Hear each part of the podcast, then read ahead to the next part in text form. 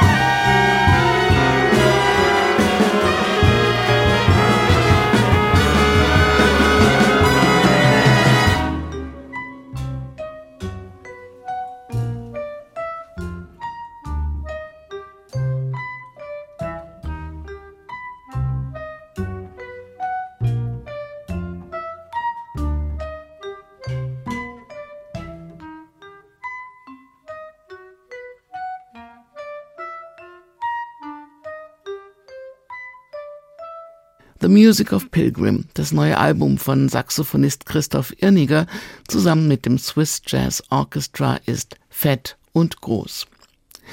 Sehr intim dagegen hält es Trompeter Franco Ambrosetti auf seinem neuen Album Nora. Mit 80 erfüllt er sich einen Traum. Genau wie damals Charlie Parker oder Clifford Brown hat der Grand Seigneur des Schweizer Jazz ein Album mit Streichern eingespielt. Zu seiner All-Star-Band kam ein 22-köpfiges Streicherensemble ins New Yorker Sear Sound Studio, um seinem ohnehin schon besonderen Ton eine neue ästhetische Bühne zu bieten. Auf Nora spielt er nur Flügelhorn und ausschließlich Balladen mit dem Ziel, endlos zu verführen.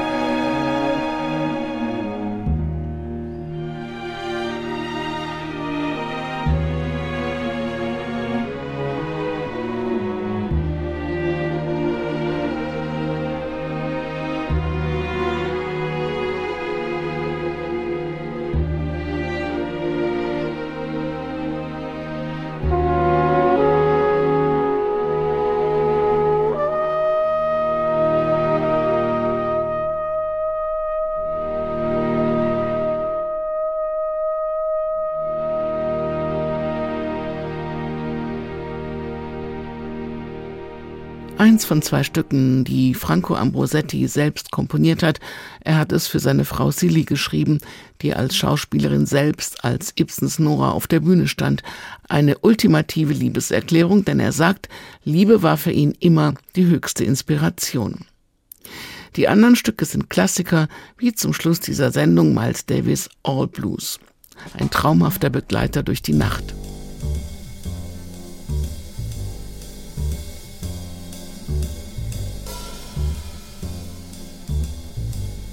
Diese Sendung können Sie wie alle Jazz-Sendungen auch als Podcast hören, immer wieder, wenn Sie mögen, auf h2kultur.de oder in der ARD Audiothek. Mein Name ist Daniela Baumeister. Bleiben Sie neugierig und zuversichtlich und machen Sie es gut.